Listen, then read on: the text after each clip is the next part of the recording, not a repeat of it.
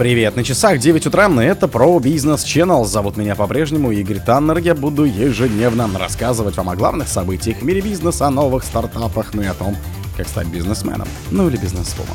От Nokia до М.Видео. Какие компании сменили логотип в две тысячи двадцать третьем году?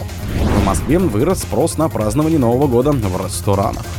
Wall Street Journal узнала об иске Волги-Днепр к властям Канады из-за санкций. Суд Лондона одобрил запрос Магомедова на уведомление от Транснефти. Bloomberg сообщил о конце бума популярности швейцарских часов. Дерипаска выиграл суд против Полонского по иску о защите репутации.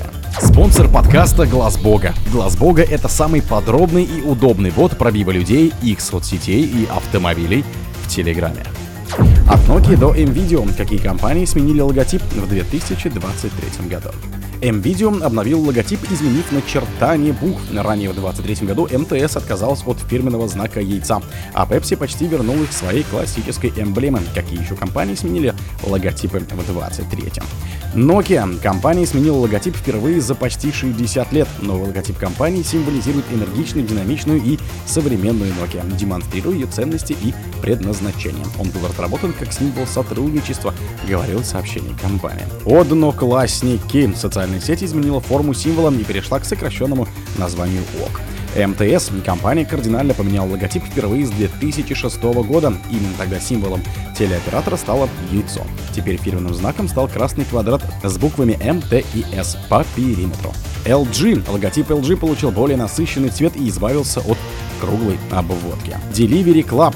Яндекс решил сменить не только логотип, но и название сервиса. Delivery Club стал Market Delivery. Также стало известно о планах расширить ассортимент экспресс-доставки за счет добавления электроники и товаров для дома. Delivery Club перешел в собственность Яндекса в две тысячи двадцать втором году. В Москве вырос спрос на празднование Нового года в ресторанах. Места на новогоднюю ночь в премиальных ресторанах Москвы в этом году бронируют активнее, чем год назад, рассказали опрошенные рестораторы. В начале декабря в части заведений предварительная загрузка на Новый год уже в два раза выше, чем год назад, а в некоторых местах уже закончилась. У ресторанной группы Мэйшн-де-Лос, Кафе Пушкин, Турандот, Матрешка, Казбек, Шинок и другие предварительные продажи билетов на новогоднюю ночь на сорок-пятьдесят процентов превышает уровень прошлого года, сообщили в пресс-службе компании. В конце ноября в московских ресторанах группы было продано семьдесят процентов билетов. В «Матрешке» билеты закончились еще в середине ноября. В ресторане «Шинок» осталось порядка двенадцать процентов билетов. В ресторане «Турандот» билеты еще есть, так как и посадочных мест намного больше четыреста. К Новому году ожидается стопроцентная загрузка. Во всех ресторанах, добавили в пресс-службе. Все гости — частные клиенты, добавляет представитель ресторанной группы. Wall Street Journal узнала об иске Волги-Днепр к властям Канады из-за санкций. Российская авиакомпания «Волга-Днепр» в ноябре подала суд на правительство Канады, прося признать санкции против нее недействительными, сообщает Wall Street Journal со ссылкой на иск. Как пишет издание, в иске компания настаивает, что ее внесли в санкционный список ошибочно, поскольку она не причастна к военной операции и не представляла услуг ЧВК «Вагнер», как утверждали власти Канады. Канада ввела санкции против «Волги-Днепр» в апреле. Авиакомпания не ответила на запрос Wall Street Journal, а канадский МИД отказался от комментариев. В Торонто с двадцать седьмого февраля две тысячи двадцать второго года находится самолет Ан сто двадцать четыре, принадлежащий Волге-Днепр. Судно выполняло гуманитарный рейс из Китая, но после разгрузки его не выпустили из страны в связи с закрытием в тот же день канадского неба для российских самолетов. После посещения Канады минувшей весной украинский премьер-министр Денис Шмыгаль заявил, что находящийся в Торонто самолет авиакомпании «Волга-Днепр» может быть передан Украине. В июне премьер Канады Джастин Трюдом подтвердил, что самолет будет конфискован и передан в собственность Украины. В МИД России назвали решение Канады циничным воровством. Суд Лондона одобрил запрос Магомедова на уведомление от Транснефти. Высокий суд Англии и Уэльса вынес очередное решение по иску основателя группы «Сумма» Зиявудина Магомедова и его структуру против двадцати двух ответчиков, включая экс-менеджеров и акционеров транспортной группы «Феска» и Новороссийского морского торгового порта. Разбирательство началось минувшим летом. Истцы настаивают на глобальном сговоре с целью отчуждения их собственности в пользу госструктур, в частности Росатома и Транснефти. В зависимости от конкретного ответчика истцы просили ввести обеспечительные меры. Они заключались либо в заморозке активов, либо в возложении обязанностей по раскрытию активов и уведомлений истцов обо всех существенных изменениях в их составе.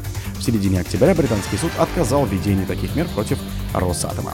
Последнее решение суда касается одного из ответчиков трубопроводной монополии. В отношении Транснефти судья одобрил частичные ограничения. Следует из решения суда, вынесенного шестого декабря. Слушание состоялось десятого ноября. Конкретные меры будут определяться в ходе дальнейшего разбирательства.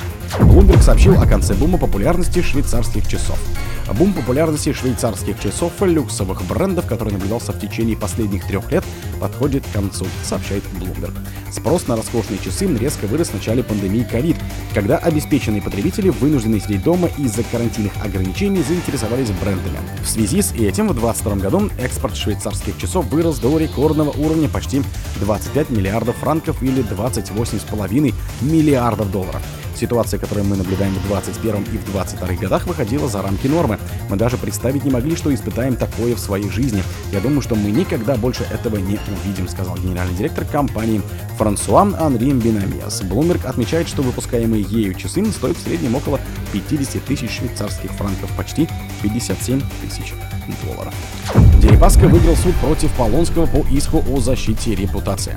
Усть-Лабинский районный суд Краснодарского края удовлетворил иск бизнесмена Олега Дерипаски. Forbes оценивает его состояние в два с половиной миллиарда долларов о защите чести, достоинства и деловой репутации, подданной против предпринимателя Сергея Полонского, сообщил адвокат Дерипаски Алексей Мельников. Ответчиками также выступали телеканал эр ти ви ай и компания Google, владеющая сервисом YouTube. Исковые требования к Сергею Юрьевичу Полонскому, эр ти ви ай и Google удовлетворены, признаны порочащими и несоответствующими действительности распространенные Полонским в интервью десятого декабря две тысячи двадцать второго года утверждение, сказал он. Решением суда с Полонского взыскали двадцать миллионов рублей по десять миллионов рублей за моральный и репутационный вред. Бизнесмен и эр ти ви ай должны опубликовать опровержение, сообщив о решении суда, сообщил Мельников. О других событиях, но в это же время не пропустите. У микрофона был Игорь Таннер. Пока.